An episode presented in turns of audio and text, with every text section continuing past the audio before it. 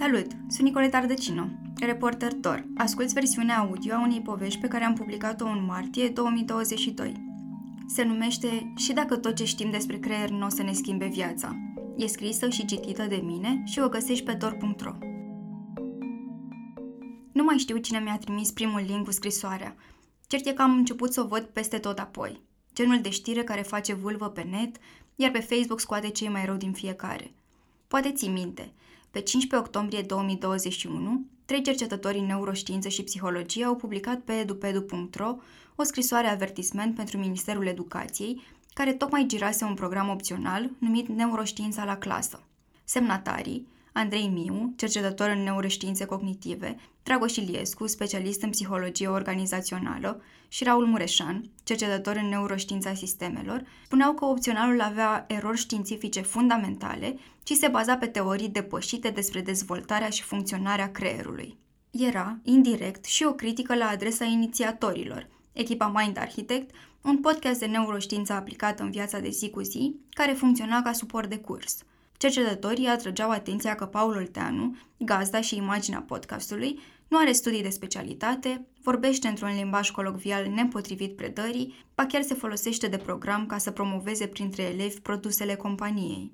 Pe un internet care ne antagonizează nu doar în discuții despre politică și vaccin, ci și despre filme și wordle-uri, nu-i de mirare ce a urmat.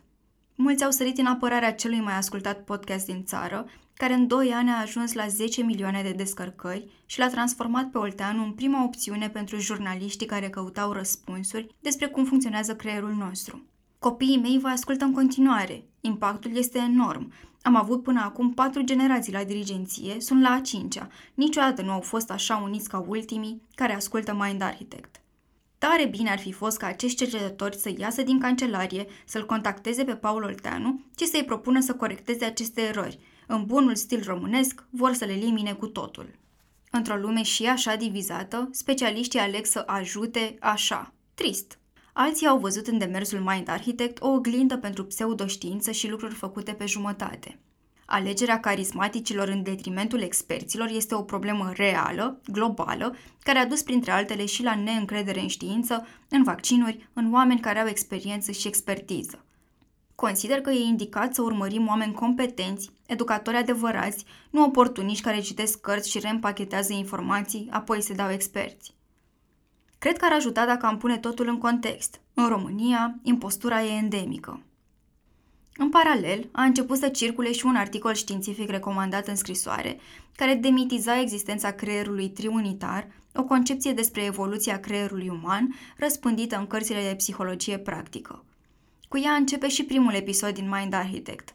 Teoria spune că avem în creier niște structuri simple, care se ocupă cu instinctele și emoțiile, peste care a evoluat un strat nou, specific oamenilor. Ca să operaționalizeze teoria, Mind Architect a asociat-o cu metafora călăreț-elefant, propusă în 2006 de psihologul social Jonathan Haidt. Elefantul reprezintă sistemul limbic, responsabil de nivoi primare și emoții, iar călărețul, cortexul prefrontal, responsabil de gândirea complexă, rațională. Călărețul controlează, așadar, elefantul. Când pică, picăm și noi pradă impulsurilor primare. Îți explic mai încolo de ce e depășită această teorie. Dar totuși, cine n-ar vrea să le gestioneze mai bine și să se simtă în controlul propriei vieți? Mind Architect a răspuns la această nevoie încă dinaintea pandemiei. Și recunosc, ca om care a văzut utilitatea podcastului în viața de zi cu zi, am fost confuză. M-a ajutat ceva greșit științific?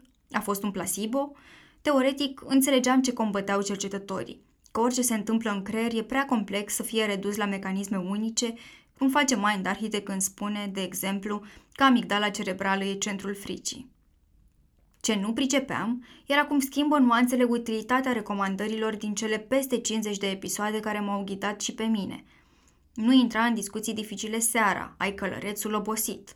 Nu da e mail furioase, pentru creier sunt la fel de amenințătoare ca o noapte prin pădure. Fă sport ca să elimini stresul. Dormi. Le mai auzisem și din gura cercetătorilor în științe sociale din afară, le citisem și în publicații respectabile. Ce-mi scăpa? Aici eram când am decis să ascult ambele părți ca să înțeleg cine are dreptate. Am început cu echipa Mind Architect. Pe 15 octombrie, Paul Olteanu ținea un curs online despre un model de personalitate și comunicare, genul de training rezervat cu luni înainte de companiile care îl vor pe el la livrare. Descrisoarea a aflat într-o pauză, dintr-un e-mail trimis de Luciana Baicea, project manager și cea care știe tot ce mișcă în organizație. L-a luat cu amețeală de la titlu. Erori științifice fundamentale din podcastul Mind Architect și programul Neuroștiința la clasă ajung la elevi cu susținerea Ministerului Educației. Sintagma erori științifice fundamentale a lovit unde are o sensibilitate. Îi se trage din școală, de când învăța în ploiești, la o clasă cu profil sportiv poreclită proștii de la volei, dar și din primii ani de training, când era privit cu suspiciune de breaslă, pentru că n-avea nici 20 de ani. Mereu am simțit că trebuie să prove myself. A livrat pe pilot automat până la pauza de prânz, pe care a folosit-o fix cum le recomandă ascultătorilor. S-a ridicat de pe scaun, a făcut ture pe balcon să-și calmeze elefantul și s-a încărcat din valurile de mesaje directe.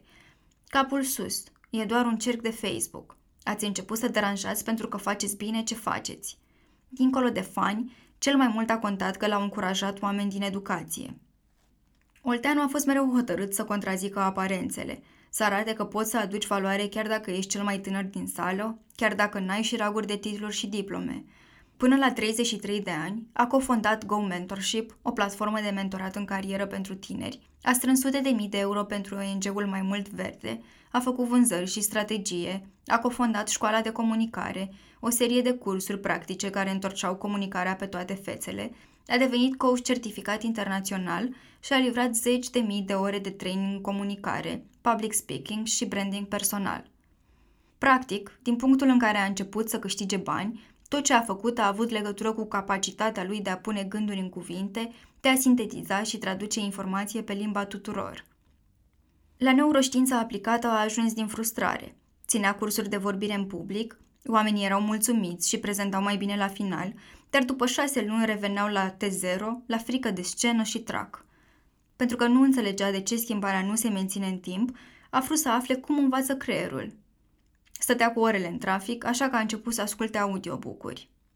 Multe i-au aprins becuri în perioada aia, dar Mindsight și The Neurobiology of We, de profesorul de psihiatrie Daniel Siegel, au fost de căpătâi. Din ele a înțeles că a ști cum funcționează un lucru nu e sinonim cu a ști să-l aplici.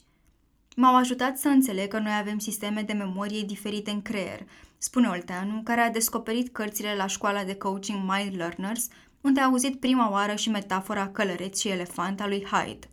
Memoria explicită îmi permite să reproduc ce discutăm, dar, ca să apară o modificare la nivel de comportament, trebuie să instalez obiceiuri care se formează diferit cu ajutorul memoriei implicite. Din aha în aha a construit și un curs cumpărat anual de zeci de companii, Neuroștiința comunicării, care durează două zile, are teorie și multe exemple practice. Pornește de la o idee simplă, cu impact în relații de tot felul. Cuvintele pe care le auzim și repetăm ne construiesc realitatea.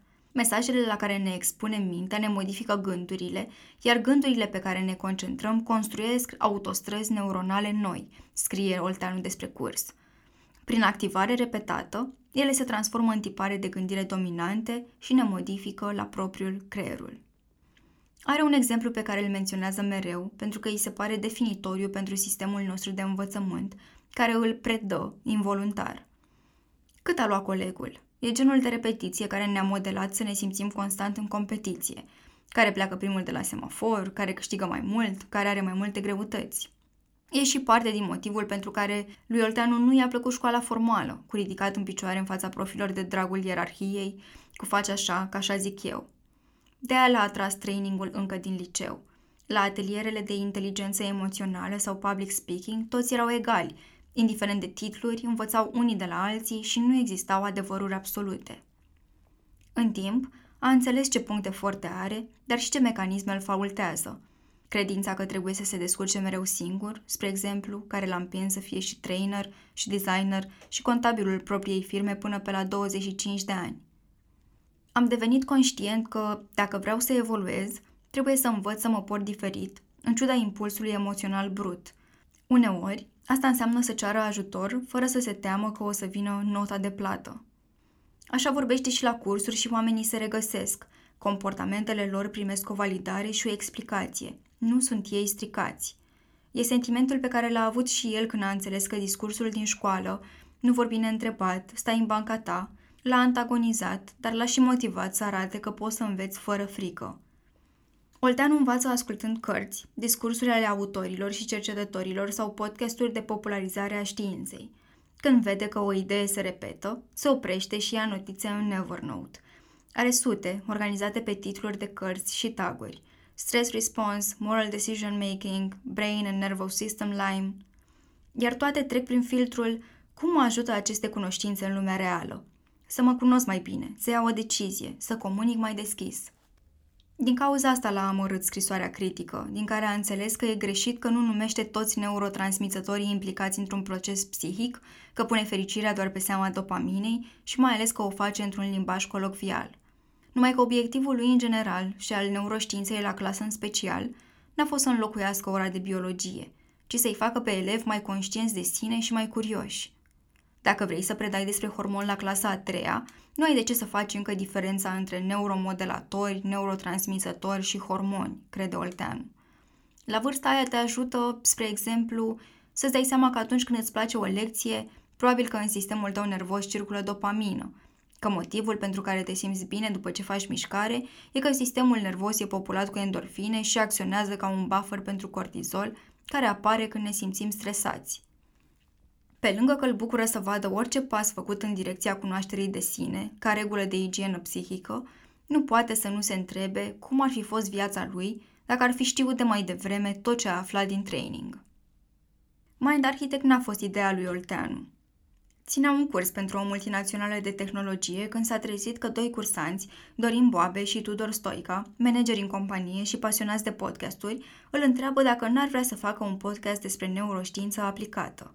Erau fascinați de tot ce aflaseră, de exemplu, că toate intențiile lor bune erau degeaba dacă nu erau atenți la cum dau feedback, experiență tehnică aveau pentru că făceau rețeaua, un podcast interviu cu oameni din IT, iar în Olteanu vedeau competență și carismă. Omul are vervă, poate vorbi foarte coerent și convingător despre subiect, simplifică, nu se pierde, spune Stoica, care voia de ceva timp să facă un podcast pentru mase și căuta o gazdă care să aibă acel je ne sais quoi, Olteanu a acceptat, căci propunerea era să vorbească în continuare despre cel pasiona, citând cărți și autori preferați. Așa că împreună cu Anca Angel, colegă cu Boabe și Stoica, au adaptat prezentările lui într-un sezon pilot, făcut în timpul liber, din care nu au câștigat niciun vreun ban.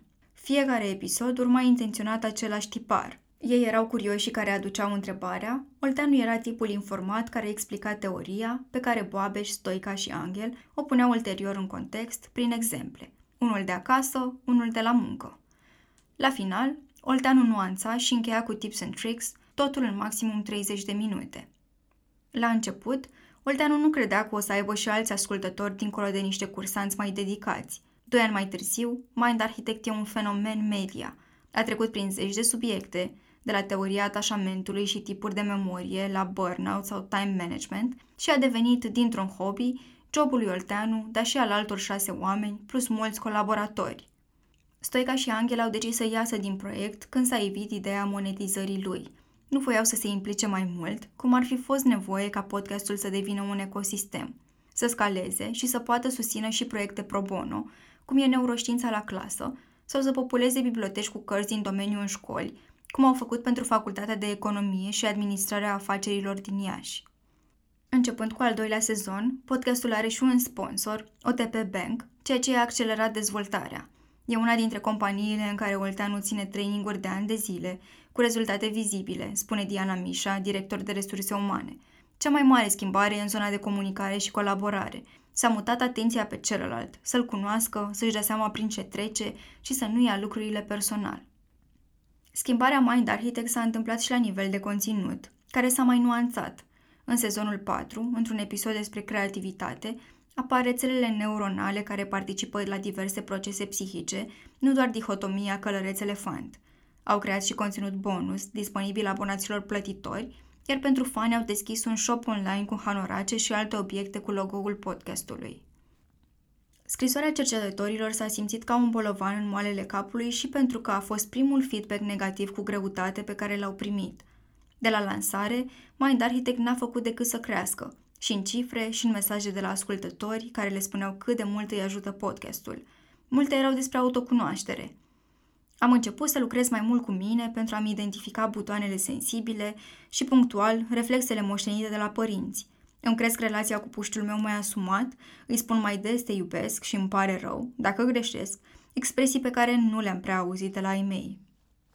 Creșterea a coincis cu pandemia, care a fost o trambulină. Dincolo de urgența medicală, izolarea a stârnit nevoia de a ne înțelege stările, iar Mind Architect a livrat răspunsuri. În carantină au făcut episoade speciale despre criză pentru cei din linia întâi și pentru profesorii și elevii care abia se acomodau cu școala online. E bine să știi că noi, la DOR, am fost printre primii care l-au chemat pe Olteanu la o discuție. Îl știam pentru că făcusem neuroștiința comunicării cu el și ne plăcuse energia cu care explica lucruri. L-am invitat și la un podcast și la un Facebook Live să vorbim despre cum să ne antrenăm creierul pentru incertitudine. Întrebările pe care le-am primit în comentarii, mișcarea și socializarea pot suplini lipsa somnului, cum conving părinți coronasceptici să mă protejeze când eu sunt în categoria de risc, ne-au confirmat instinctul că oamenii aveau nevoie de ghidaj. În curând însă, Olteanu era peste tot – la emisiunile de YouTube ale vedetelor ca George Buhnici, Cătălin Măruță sau Mihai Morar, care l-a numit Proful Minții, la Radio Zoo sau Europa FM, unde poate fi ascultat în fiecare duminică, și la TV. Metafora călăreț elefant prindea la public, devenise o punte și un limbaj comun pe care îl puteai auzi și în coafor și la sală. E ușor să înțelegi de ce reacționezi ciudat la schimbări dacă te gândești că elefantul e bătrân, rigid, preocupat de supraviețuire – la fel cum are sens că un călăreț își face treaba doar câtă vreme stă elefantul liniștit. Metafora înlesnește însă avertismentul cercetătorilor, care spun că teoria creierului triunitar, conform căreia structurile creierului s-au dezvoltat în etape istorice diferite, de la un creier de reptilă la unul modern, specific oamenilor, e depășită. În podcast ea sună așa – ce ne-a diferențiat pe noi e ultima structură corticală, pe care McLean, doctorul care a formulat teoria creierului triunitar, a numit-o neocortex, explică Olteanu în primul episod. E mult, mult, mult mai tânăr și ne permite toate funcțiile noastre superioare. Când ne enervează șeful, partea care ne oprește din a-i spune ce credem despre el, de fapt e neocortexul. Partea care ne dă impulsul să-i spunem ce credem despre el în momentul ăla e un mix între limbic și reptilian. Teoria creierului triunitar nu mai e actuală. A apărut în anii 60, a fost validată de metodele de studiu ale vremii, mai multă disecție decât rezonanță magnetică, dar cercetările moderne au infirmat-o. Olteanu spune că știa asta. Aflase la o școală online despre neuroștiința aplicată în transformare personală, la care a participat în 2019. Dar a decis să construiască totuși pe ea, pentru că i s-a părut un punct de plecare bun pentru a populariza o idee atât de complexă. Ce încercăm să facem în sezonul 1 e să dăm niște building blocks, iar unele au formă metaforică, cum e ideea de arhitectură cerebrală împărțită în trei mari regiuni, spune Olteanu, care consideră utilă separarea când miza e să iei lucrurile pe rând, ca să le înțelegi ulterior interconectat. De pildă, despre dopamină, orică vorbim despre o regiune care produce eliberare de dopamină, orică vorbim despre o rețea, ce e important pentru mine dacă fac parte din publicul larg, este să înțeleg că apare adaptarea hedonică. Cu cât se eliberează mai multă dopamină în relație cu același stimul, cu atât scade plăcerea și așa se poate instala și adicția, explică Olteanu într-un interviu online. Dacă eu mănânc biscuiți ca să mă reglez emoțional, odată cu trecerea timpului, voi avea nevoie de din ce în ce mai mulți biscuiți pentru a obține același efect. A ajutat și că îi vedea pe autori și specialiști în neuroștiințe ca Robert Sapolsky și David Eagleman, care predau la Stanford University, vorbind despre creierul triunitar și în prezent. Era un semnal că e pe teren validat. După un weekend în care echipa Mind Architect a încercat să se coordoneze și cu sponsorul OTP Bank și cu Ministerul Educației, pe 18 octombrie a apărut și răspunsul lor oficial. Ca orice erată sau nuanță adusă unui subiect care se tranșase deja în online, Poziția lor n-a circulat la fel de intens pe rețelele de socializare. Clarificau că Olteanu e trainer și coach și că n-a susținut niciodată că ar fi altceva. Că programul Neuroștiința la clasă a pornit ca reacție la mesajele părinților și profesorilor care spuneau că ascultă deja podcastul cu copiii, că l-au construit voluntar și intenționat separat de Mind Architect pe alt site și cu altă echipă, ca să nu se suprapună cu podcastul comercial – ci că misiunea lui este să aducă cunoașterea de sine în școli. Dincolo de toate, au ținut să clarifice că limbajul familiar și prietenos nu va dispărea, pentru că tocmai încremenirea în limbajul academic face, pe de-o parte, ca școala să fie extrem de plictisitoare și lipsită de relevanță. Nevoia de a ne înțelege și regla stările în pandemie e una dintre cauzele care ne-au adus și mai aproape de neuroștiință. Răspunsurile convenabile însă ne-au împins să o folosim ca pe un glob de cristal. Care e legătura dintre sima de stine și pozele procesate în exces? Ce se întâmplă în mintea noastră când luăm decizii financiare și de ce unele par iraționale? Cum să-ți liniștești emoțiile înainte de un interviu pentru job? Olteanu era printre cei care răspundeau, însă cu siguranță nu era singurul. Orice întrebare aveai, părea că neuroștiința aplicată poate răspunde. Cam așa arăta peisajul media când cercetătorul Andrei Miu s-a apucat de scris articole demistificatoare. Tot mai mulți trainer, speaker și life coach apelează la descoperiri din neuroștiințe ca să-și lase audiența cu gura căscată, scria în august 2021 în revista Cariere – Denumiri ca amigdala și cortexul prefrontal au intrat deja în jargonul amatorilor de cursuri de dezvoltare personală și de coaching și provoacă reacții de tip aha ori de câte ori sunt menționate. Pentru cunoscători, e clar că amigdala se ocupă de frică, iar cortexul prefrontal este sediul suprem al abilităților noastre de decizie. Dar oare e chiar așa simplu? Miu e principalul semnatar al scrisorii din octombrie. Are 41 de ani și cariera lui academică se suprapune pe aproape jumătate din viață. E profesor la Facultatea de Psihologie de la Universitatea Babeș-Bolyai din Cluj și fondatorul Laboratorului de Neuroștiințe Cognitive. Când nu predă, nu publică studii și nu formează tineri cercetători, scrie aplicații pentru granturi de cercetare și navighează prin birocrația academică. Dacă n-ai auzit de el, e pentru că Miu a acceptat rar să vorbească pentru publicul larg – în principiu din lipsă de timp, dar și pentru că prioritatea lui este cercetarea. Dor l-a intervievat de câteva ori începând din 2015, când am vorbit cu el despre beneficiile și capcanele empatiei.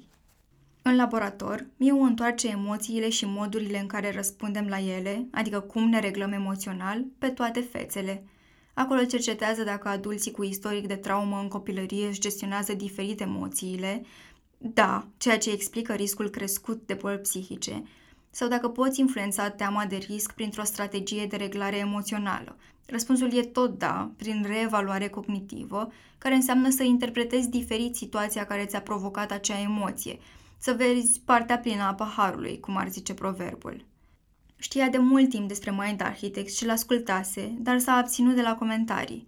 A decis să atragă atenția abia când a auzit că a intrat în școli – E o răspundere să te apuci să vorbești așa din poveștile altora, spune Miu. Cititul la a doua sau a treia mână reduce știința la detalii, nu neapărat la esență, adaugă el, mai ales azi, când cercetătorii se supra-supra-supra specializează și mulți nici nu îndrăznesc să vorbească dincolo de pătrățelul lor. Nu orice studiu nou, făcut de un grup de oameni cu doctorat, poate să-ți asigure terra ferma – Orice rezultat rămâne sub semnul întrebării până când e replicat într-un studiu independent care folosește aceeași metodă și verifică dacă iese același lucru. Cu toate astea, Miu înțelege fascinația noastră pentru creier, pa chiar îl bucură pentru că e clar că înțelegerea complexității lui va aduce răspunsuri la marile întrebări despre noi ca specie. Tot ceea ce suntem pe parcursul vieții noastre este generat în creier, însă repetă, pe cât de important e să știm cum funcționează, pe atât de necesar e să înțelegem și ce nu se poate ști încă, fie pentru că datele trebuie confirmate, fie pentru că sunt date noi care arată că lucrurile nu sau chiar așa cum credeam.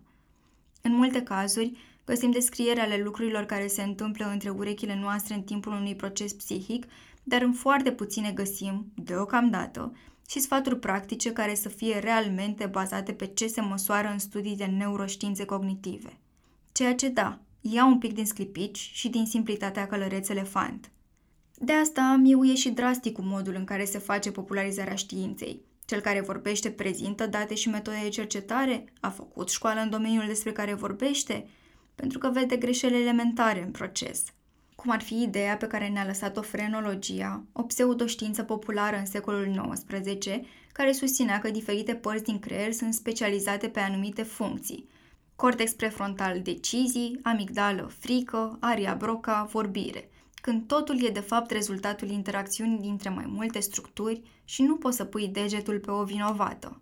Sau cum ar fi că se confundă corelația cu cauzalitatea în explicațiile despre comportamente.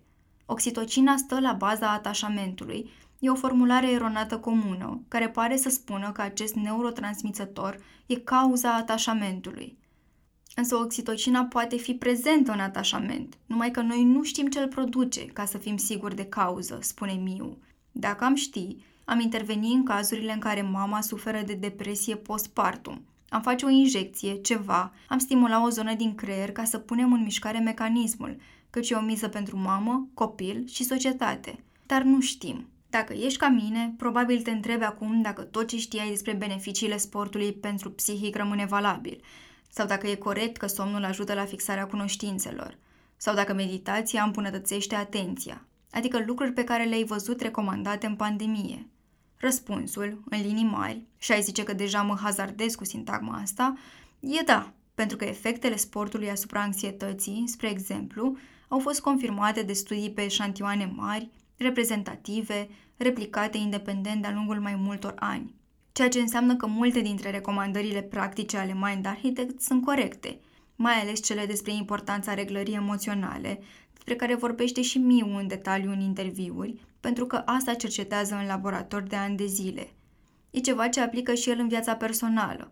Oricât de multe știe despre emoții, tot îi bate inima mai tare înainte să urce pe o scenă și tot strategii de reglare folosește ca să rămână pe baricade. Pentru Miu însă, toate acestea nu scuză realitatea că, uneori, știința din podcast e explicată cu cercetări depășită sau tratată superficial – ca cercetător, nu poate trece peste abordare, de aceea nici nu a vrut să vorbească cu mine despre Mind Architect ca produs, ci ca un exemplu a ce vede eronat în cum se face popularizare. Modul în care el se uită la știință are, pe lângă fascinație, și o doză mare de precauție. Știe că domeniul evoluează tot mai rapid, dar și că va avea mereu limitări. Plus că și știința e de diferite calități, spune Miu. Trebuie să ai experiență în domeniul respectiv ca să poți alege ce e de calitate și ce nu, ce este clar replicat și începe să fie considerat adevăr științific și ce e recent și rămâne deschis unor investigații ulterioare. Dincolo de toate, atrage atenția că majoritatea cercetărilor care se fac sunt fundamentale, adică pornesc de la o întrebare mare, pe care specialiștii o sparg în specificități, apoi le cercetează în studii individuale și le sintetizează într-o teorie, una care poate să n-aibă nicio aplicabilitate în viața de zi cu zi. Cum ar fi că în creierul nostru se întâmplă activități diferite când resimțim frică pentru că ne reamintim ceva versus când vedem ceva care ne sperie. E interesant și ți aduce aminte ce complex e creierul cu toate rețelele lui, dar cam atât. În loc să mă lămurească, discuțiile pe care le-am avut au mai adăugat un strat de confuzie. Dacă scopul era să aflu cine are dreptate, nu ajunsesem prea departe. Teoria de la care pleca Mind Architect era clar depășită, însă traducerea unora dintre lucrurile pe care le știm despre cum funcționează creierul în viața de zi cu zi era utilă pentru atâția oameni. Aici eram când m-am dus la final de an la Aletea, o școală privată din București, să văd cum se predă o oră de neuroștiința la clasă. Aletea are cinci consilieri școlari, psihologi de profesie, care predau dezvoltare personală de la clasa 1 până într-a 8 -a. Școala e și unul dintre partenerii educaționali care a creat pro bono vara trecută ghidurile pentru acest opțional, alături de ONG-uri din educație precum Teach for Romania, Guide Me și Fundația OTP Bank. Concret, au transformat conținutul primului sezon Mind Architect în planuri de lecții pentru profesori, astfel încât să respecte programa disciplinei dezvoltare personală.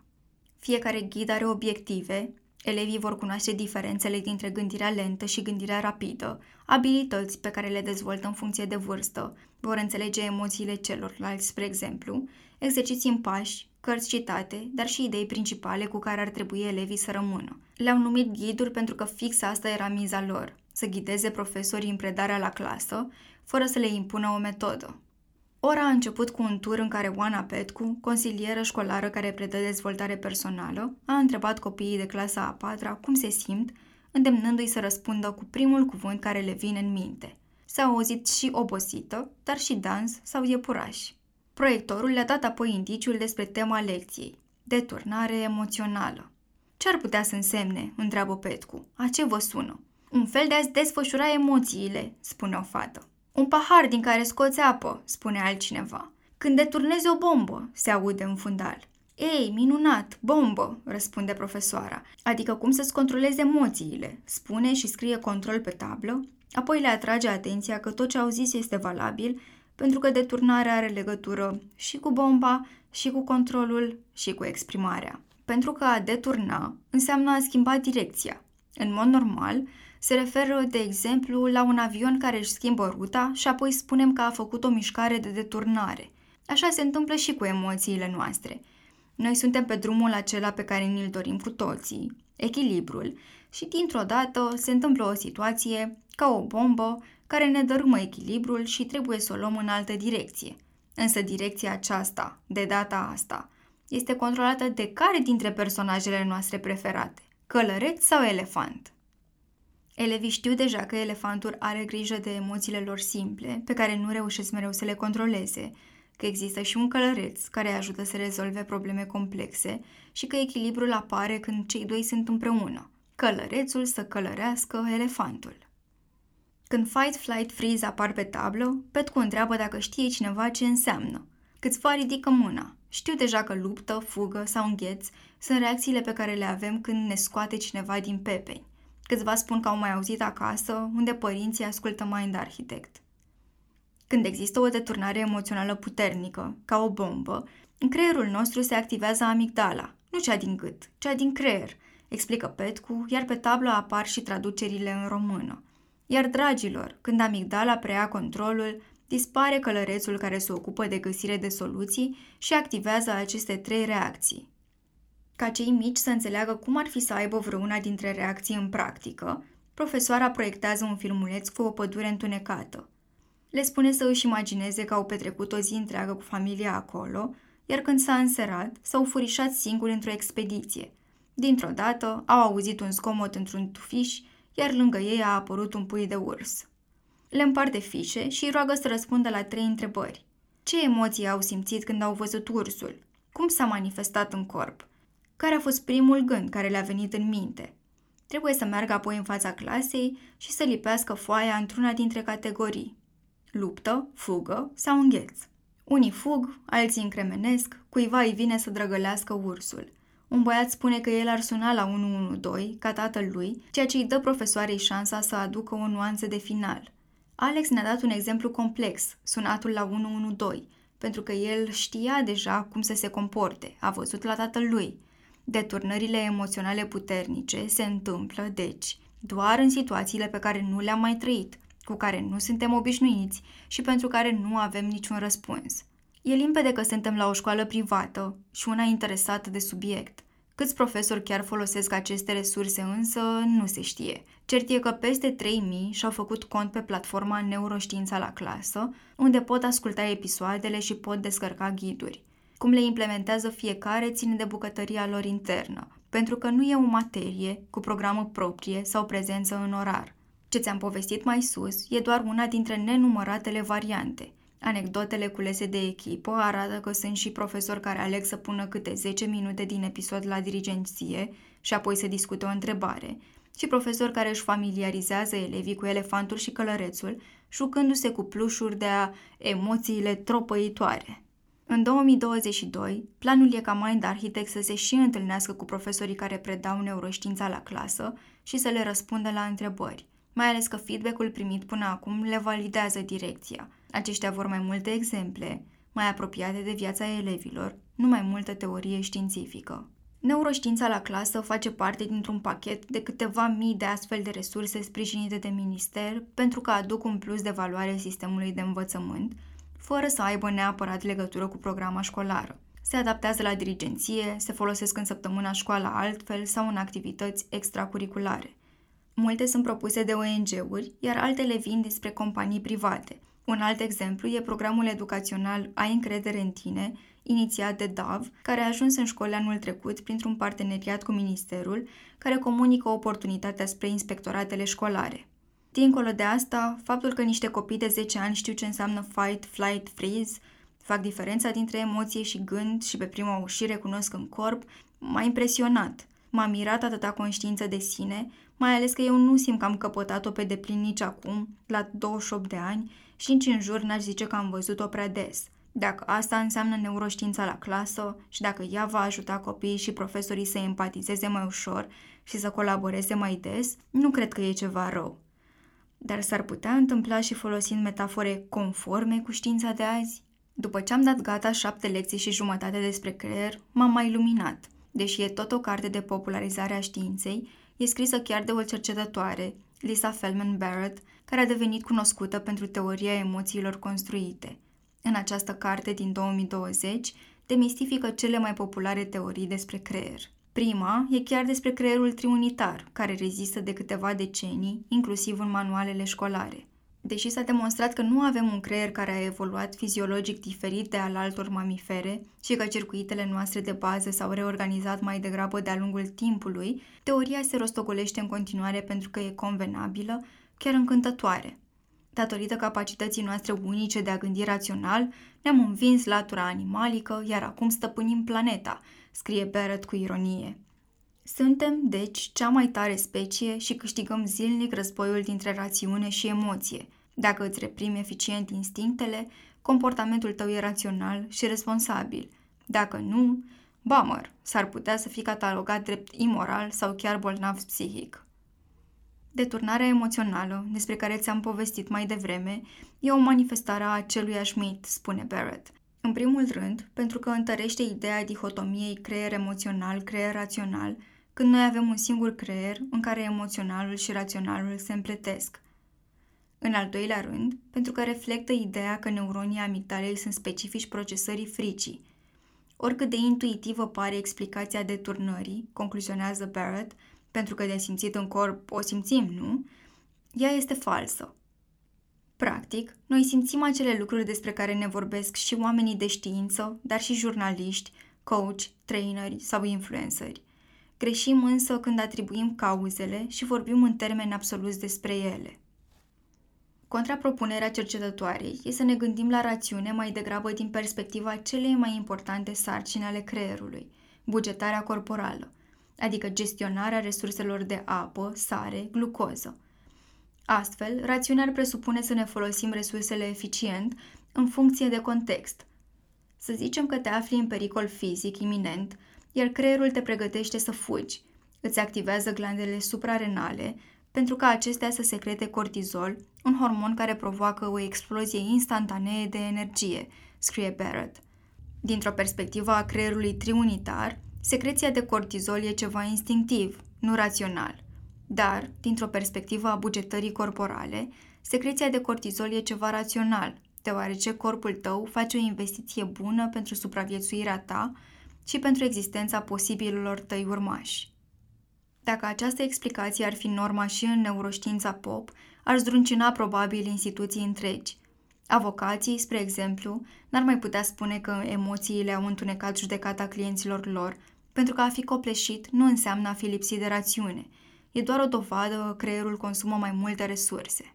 Ok, bun. Deci, conform neuroștiinței moderne, nu există deturnare emoțională. Însă faptul că o sumedenie de stimuli îți tulbură calmul și îți întunecă judecata e observabil în corp.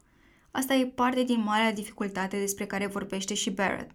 Avem nevoie de metafore ca să înțelegem cu toții știința, însă și ele trebuie să evolueze odată cu noile descoperiri. Realitatea e că descoperirile recente sunt uimitoare, de aici și hype-ul din jurul neuroștiinței. The Huberman Lab, spre exemplu, podcastul pornit în 2021 de Andrew Huberman, profesor de neurobiologie și oftalmologie la Stanford, un role model pentru Olteanu, întărește asta cu fiecare episod în care numește instrumente pentru îmbunătățirea funcției sistemului imunitar, cum să te expui la lumină ca să-ți optimizezi somnul sau ce ar trebui să mănânci pentru performanță cognitivă. În același timp, în multe cazuri, entuziasmul depășește limitele a ceea ce știința actuală ne poate spune pe bune. Neurocercetătoarea Molly Crockett, care studiază cum ne influențează valorile deciziile, desface într-un TEDx din 2012 o situație în care a trăit pe propria piele senzaționalizarea științei. Voia să afle dacă serotonina influențează reacțiile oamenilor când cred că sunt tratați nedrept, așa că le-a dat participanților din studiu o băutură care îndepărta substanța care produce serotonină în creier, triptofan. Experimentul i-a confirmat ipoteza. Cu un nivel scăzut de serotonină, era mult mai probabil ca oamenii să caute răzbunare în situații nedrepte. Ce a titrat însă media despre studiu? Un sandwich cu brânză e tot ce ai nevoie pentru a lua decizii. Sau să mănânci brânză și carne ar putea îmbunătăți autocontrolul. Studiul n-a avut nicio treabă cu brânza, dar triptofanul se află și în brânză, așa că jurnaliștii au considerat corelația, care e mai sexy și atrage mai multe clicuri, același lucru. Însă e genul de suprasimplificare care afectează nu numai calitatea informațiilor, ci și apariția unor produse pe raft, spune Crockett cum ar fi băuturile care reduc stresul fără să existe vreo dovadă, doar un creier desenat pe etichetă. Ca să verifice percepția oamenilor despre astfel de asocieri, niște cercetători au rugat câteva sute de persoane să citească un articol științific și să spună dacă sunt de acord cu concluziile lui. Pentru jumătate dintre ei, articolul a inclus și o fotografie cu un creier, iar asta a dublat numărul celor care au crezut în articol. Vrei să vinzi ceva? întreabă Crockett audiența. Pune un creier lângă. Acest truc de marketing e parte din reticența pe care unii o au față de Mind Architect și Paul Olteanu, pe care l-au tot văzut în ultimii doi ani în Hanorace cu un creier stilizat, vorbind despre cum funcționează. Acum, imaginează-ți că nu știi nimic despre omul ăsta, nu știi ce face la traininguri și ce feedback primește, nu știi ce certificări are, dar îl prins la TV vorbind în fața unei table care prezintă creierul reptilian, sistemul limbic și neocortexul, iar o burtieră citează Neocortexul este creierul înțelept. Cu ce rămâi? Știu, nu e drept să ne formăm așa părările, dar așa funcționăm. Ce e și ce face Mind Architect versus cum e perceput a fost un subiect de discuție și pentru echipă într-un weekend la Brașov. Era început de noiembrie, doar ce aniversaseră 2 ani și se apropia și finalul sezonului 5, un moment bun să se uite în urmă, dar și în viitor. Cu provizii de pano șocolat, banane, apă și cafea, s-au așezat în jurul unei mese. Lângă Olteanu stătea soția lui, Alexandra Irod, psihoterapeuta care contribuie la episoadele axate pe psihologie și cea alături de care vorbește des despre cum îi ajută autocunoașterea în viața de cuplu. Lângă Alexandra era Luciana Baicea, project manager și cea care a militat pentru un proiect educațional pro bono. Vis-a-vis de Luci, cum îi zice toată lumea, stătea Alexandru Lazar, care planifică programele de training și se ocupă de shop. La dreapta lui începea familia Boabeș, Dorin, managerul, trainerul și pasionatul de leadership care l-a provocat pe Olteanu să facă Mind Architect, și care a rămas când Stoica și Angel s-au retras. Dana, coach care editează audio-episoadele și se ocupă de situația financiară a organizației, și fiul lor, Daniel, care editează video și face voice-over în podcast. De când Dorin l-a cunoscut pe Paul, expresii ca trebuie să-ți liniștești elefantul sau ți-a picat călărețul sunt la ordinea zilei în familia lor, iar toți spun că metafora i-a ajutat. Când discuțiile deraiază, folosesc conștient instrumente din comunicarea non-violentă – Zicem că avem nevoie să luăm o pauză, să ne vedem stresul, spune el. Ultimii doi ani din familia noastră nici nu se compară cu anteriorii. Primul punct pe agenda echipei a fost clarificarea rolurilor, că sunt traineri, coach, psihoterapeuți, poate chiar medici în echipa extinsă. E un gând care ar deschide ușa și spre o secțiune cu parteneri educaționali sau consultanți științifici, ceva ce le-ar diversifica experiența. În aceeași ordine de idei, Olteanu și-ar dori să refacă și prezentările de pe site, să fie mai clare, cu domenii de expertiză, cu certificări, nu doar un narativ personal. Nevoia lui vine din doza de nedreptate pe care a resimțit-o când a citit scrisoarea, care sublinia că nu are studii de specialitate. Așa e, deși a repetat în aparițiile publice că nu e nici medic, nici psiholog – Problema e că de la coach specializat în neuroștiință, cum se prezenta el, la specialist în neuroștiință, cum a fost adesea prezentat, nuanța se pierde și alimentează o percepție. Ca hățurile clarității să fie cât mai bine apucate, în noiembrie au adăugat retroactiv sursele documentărilor, cărți, articole, prelegeri, în descrierile episoadelor pe YouTube și pe site, și au convenit să adauge și un disclaimer despre scopul podcastului și un ghid al ascultătorului. Azi, dacă rămâi până la finalul unui episod, auzi așa. Conținutul Mind Architect nu este destinat și nici nu trebuie interpretat ca fiind utilizabil pentru a diagnostica, trata, atenua, vindeca orice boală sau condiție medicală. Iar dacă te interesează culisele, ghidul ascultătorului de pe site îți spune în 15 minute cine e echipa care distilează informația, care e scopul, dar și cum a evoluat știința folosită în podcast.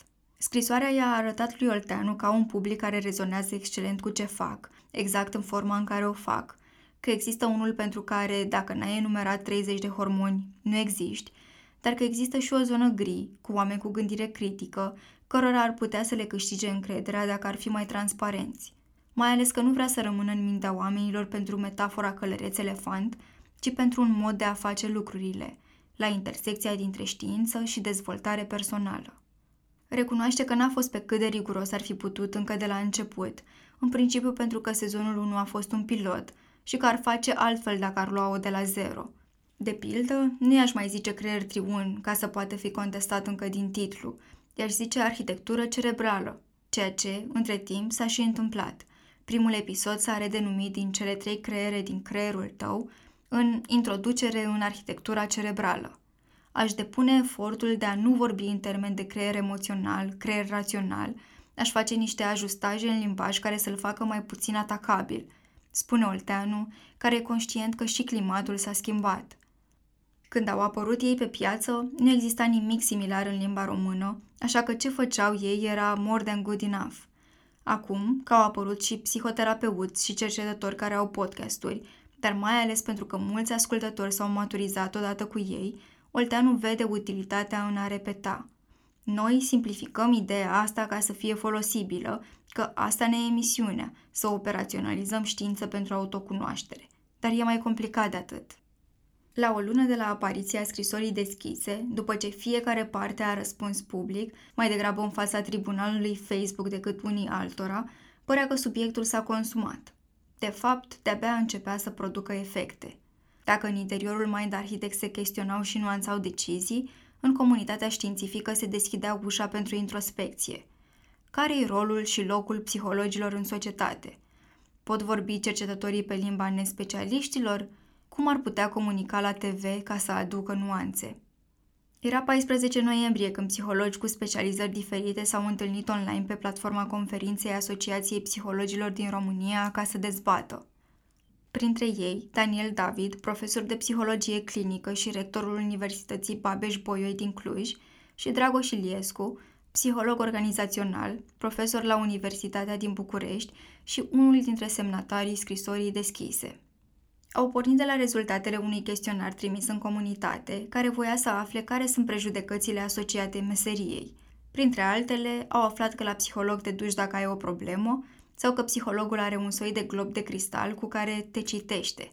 La toate astea se adaugă analfabetismul științific uriaș pe care mass media îl amplifică în prime time, spune David, îndreptând o săgeată spre jurnaliștii care fac prea repede experți din personalități carismatice și devine limpede cum se ajunge la psihologia simțului comun și impostură.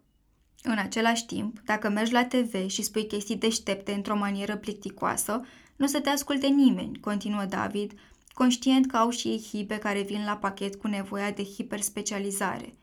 Și vine cineva apropiat psihologiei, din zona asta de speaker motivațional, trainer de viață, spune lucruri banale uneori, dar foarte carismatic, iar oamenii le asumă, fiindcă decât nimic, mai bine ceva și atunci e clar că avem de lucru. Poate că ai văzut și agitația de final de 2021 din jurul Don't Look Up, una dintre ideile filmului era, în mod ironic, că publicul nu are răbdare pentru complexitate, ci o apetență pentru guru salvatori. O posibilă soluție ar fi ca asociațiile profesionale să ia legătura cu trusturile media și să împingă în față proprii experți, crede David, care subliniază că nu orice psiholog e un psiholog bun. Unii au terminat cu 5, alții cu 6. Iliescu propune, în schimb, să se uite mai de aproape la ce e posibil să facă ei greșit, formarea psihologilor, de exemplu. Una dintre problemele pe care le ai când devii om de știință e că ești extrem de prudent cu lucrurile pe care le spui. E în ADN-ul tău să zici, da, da, dar vedeți că există niște limitări și more research is needed, spune el.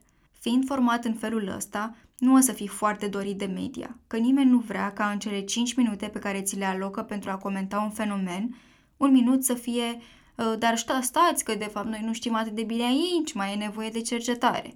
Poate ar trebui să ne asumăm că o parte componentă importantă este și a vorbi public despre știință. Iliescu e și consultant și antreprenor. A fondat Brio, o platformă de testare standardizată care se poate folosi în școli, așa că e mai relaxat cu verdictele despre cine poate sau nu să comunice despre știință. Ce nu îi se pare ok e apărarea, poate că nu-i tot timpul corect, dar e util, pe care a simțit-o din partea Mind Architect și a fanilor care spun că podcastul le-a schimbat viața. Who am I to argue with this, ai zice. Actually, you can, pentru că la fel e terapia cu cristale, spune Iliescu. Sunt foarte mulți oameni care au spus că le-a schimbat viața, da? Dar asta e o prostie. Nu o să ne apucăm să predăm asta în școală. Deși vorbește și el în domenii în care n-are diplome, atrăgând atenția când îi se pune pe burtieră specialist în educație, ceea ce nu e, are o problemă cu felul în care se prezintă Olteanu, trainer și coach specializat în neuroștiință. Acel specializat în, spune Iliescu, trivializează competența unui specialist, pentru că nu oricine poate deveni competent în neuroștiință sau psihologie. I s-ar părea mai onest să existe un asterix. By the way, nu avem studii în domeniu, dar suntem oameni inimoși care cu bună credință citesc teribil de multe cărți ca să oferim o misiune care, după știința noastră, este cât de bine se poate să fie. Dar e posibil să mai avem niște greșeli și thank you for helping în a le semnala. După ultimele intervenții, acest asterix în munca Mind Architect a devenit și mai clar. Așteptările specialiștilor însă, mai ales în contextul scrisorii, sunt mai mari. Cel mai bun lucru pe care îl puteau face era să vină să spună Uite, am angajat trei consultanți care sunt oameni foarte reputați în acest domeniu, spune Iliescu. Există o solemnitate, cumva, a specialistului, care aici este complet negată. Devine destul de clar că am greșit pornind cu ideea că cineva are dreptate. Și mai clar e că altele sunt întrebările importante, cum ar fi care e rolul Ministerului Educației Naționale în contextul de față.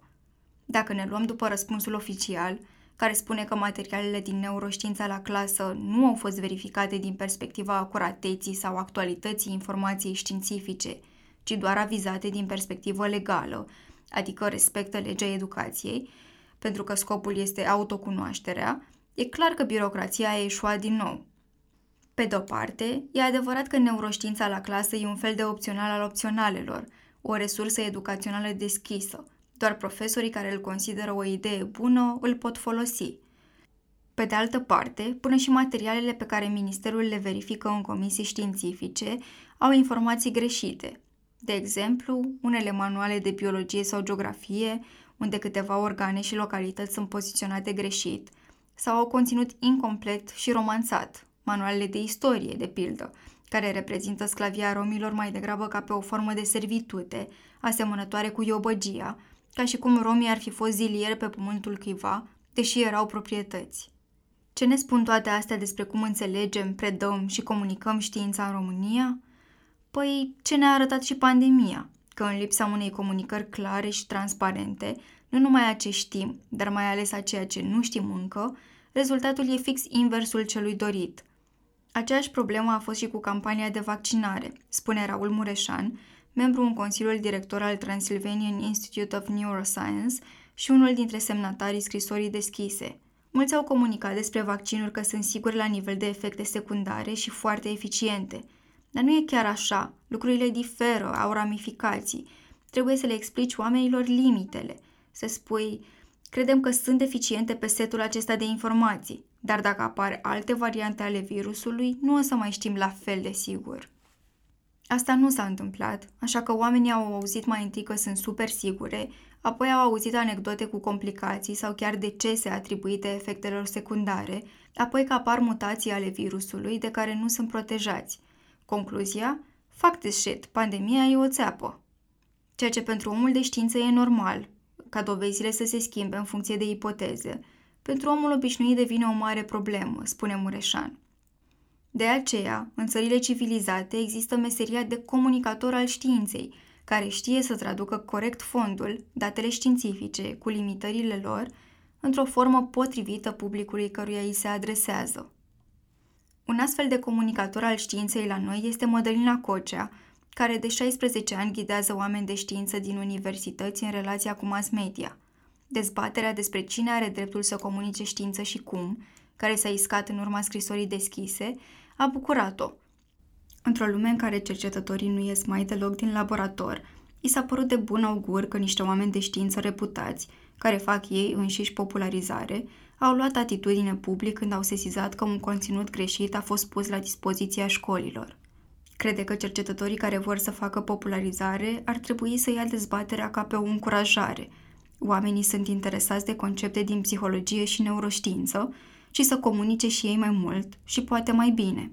Pe de altă parte, îi se pare simptomatic pentru problemă faptul că nu există o alternativă propusă de mediul academic. Asta înseamnă că o organizație privată a fost mai preocupată de a ajunge în școli decât mediul academic, care, teoretic, are acest rol de a face outreach, de a fi în spatele unor inițiative de legătură între știință și elevi. Ceea ce nu se întâmplă și pentru că există percepția greșită că partea de popularizare trebuie să o facă oricei tineri, că iau timp și sunt mai volubili, oricei care nu se pricep, de fapt, la cercetare. Dacă ne uităm însă la discursurile de pe YouTube ale câștigătorilor de premii Nobel, o să vedem fix contrariul – Trăim într-o eră în care, pe de-o parte, știința evoluează amețitor și descoperirile se schimbă și se completează unele pe altele mai repede decât putem noi ține pasul, iar pe de altă parte, toată lumea are cunoașterea în buzunar. Oricine a citit trei cărți despre meditație poate face un live pe Facebook să vorbească despre ce a descoperit, ceea ce e minunat, crede Cocea, câtă vreme spune deschis din ce postură vorbește și ce background are. Dacă omul spune, eu vorbesc ca pasionat de domeniu, atunci nu îl consider un tip de impostură științifică. Singurul mod în care comunicarea publică funcționează este prin mecanismul de autoreglare. Soluția nu va fi niciodată o instanță superioară care să vină să pună ștampila pe ceva, ci să spună, gata, tu grești adevărul, tu ești bun, tu ești rău. E cel mai mare pericol. Asta spune și cercetătorul Mureșan, care subliniază că doar gândirea critică ne va salva de infodemie – Problema e că sistemul nostru educațional te invită să taci, să stai în bancă, să nu comentezi. Îți suprimă sistematic spiritul critic. Singurul fel în care putem corecta asta e să educăm copiii altfel. Dacă ți se pare că ai mai citit cuvintele astea în articol, e pentru că ai făcut-o. E felul în care caracterizează și Olteanu sistemul de învățământ și, totodată, ceea ce l-a motivat să extindă Mind Architect – Ideea de a pune umărul la construcția unei lumi fără stai în banca ta și nu vorbi neîntrebat. În multe feluri, scopul lui și al cercetătorilor care contestă neuroștiința la clasă e similar, să îmbunătățească viața altora, fie prin descoperirile pe care le fac, fie vorbind despre conceptele care i-au ajutat. Însă vorbesc unii spre alții, nu unii cu alții.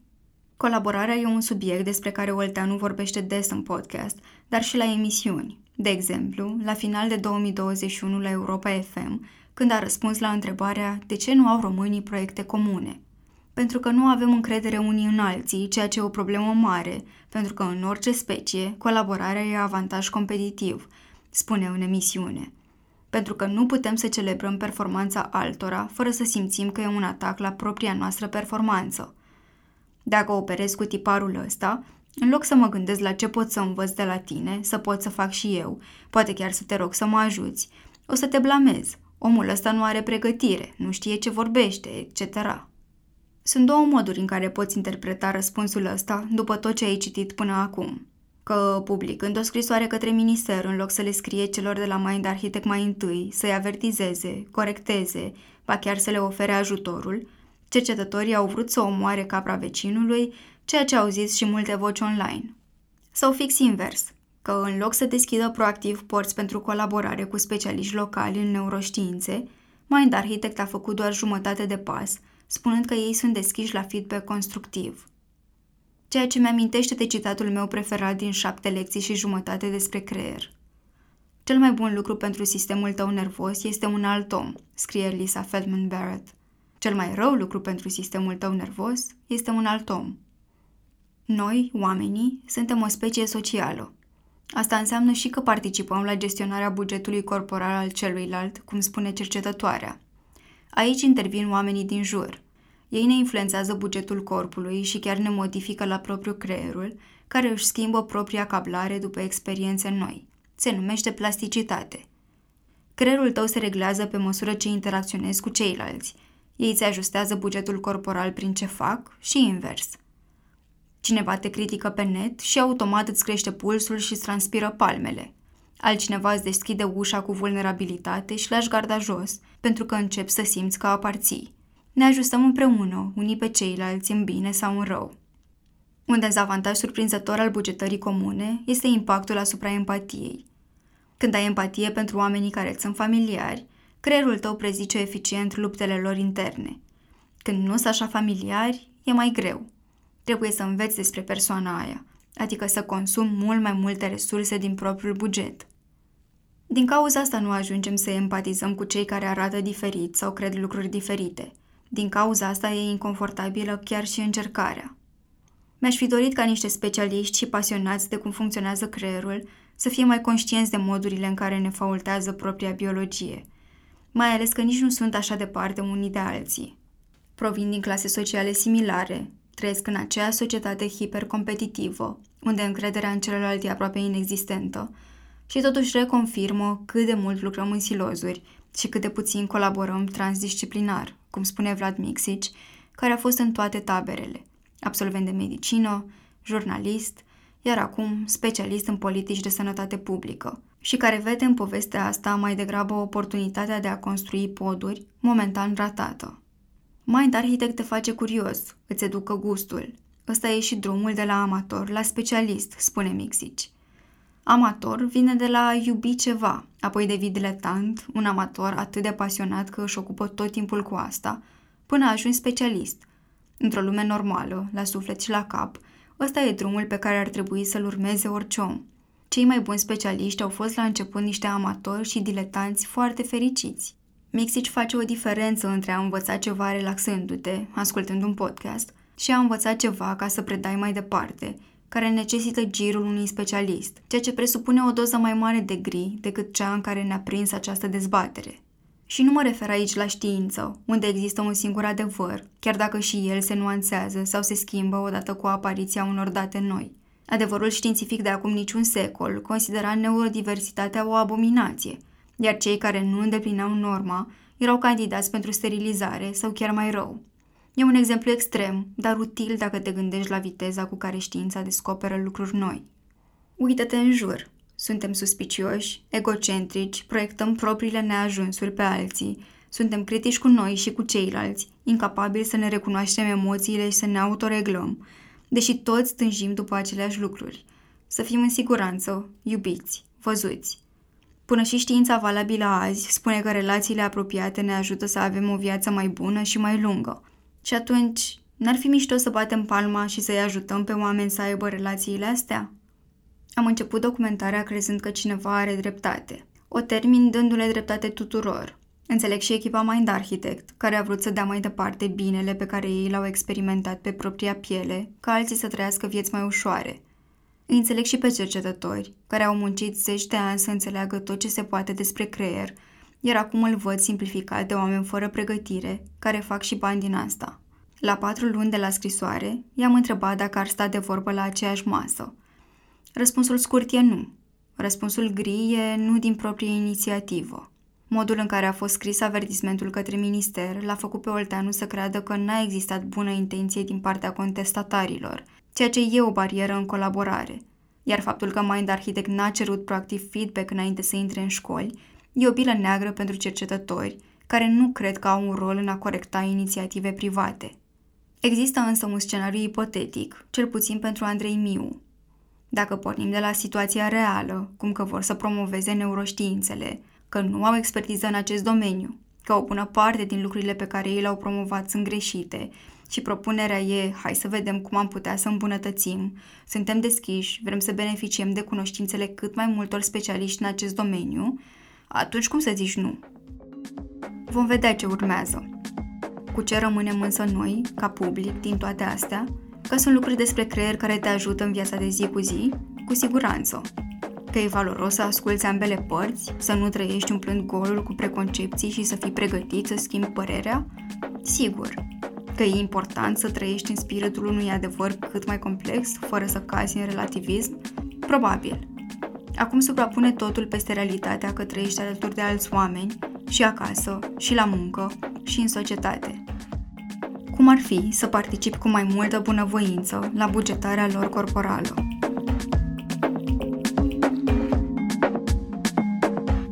Dacă povestea te-a ajutat să înțelegi mai bine lumea în care trăim, ne-ar bucura mult să ne susții. Susținerea comunității e cea mai importantă resursă pentru jurnalismul TOR și costă doar 15 lei pe lună sau 150 de lei pe an. Alege forma de susținere care ți se potrivește pe tor.ro susține.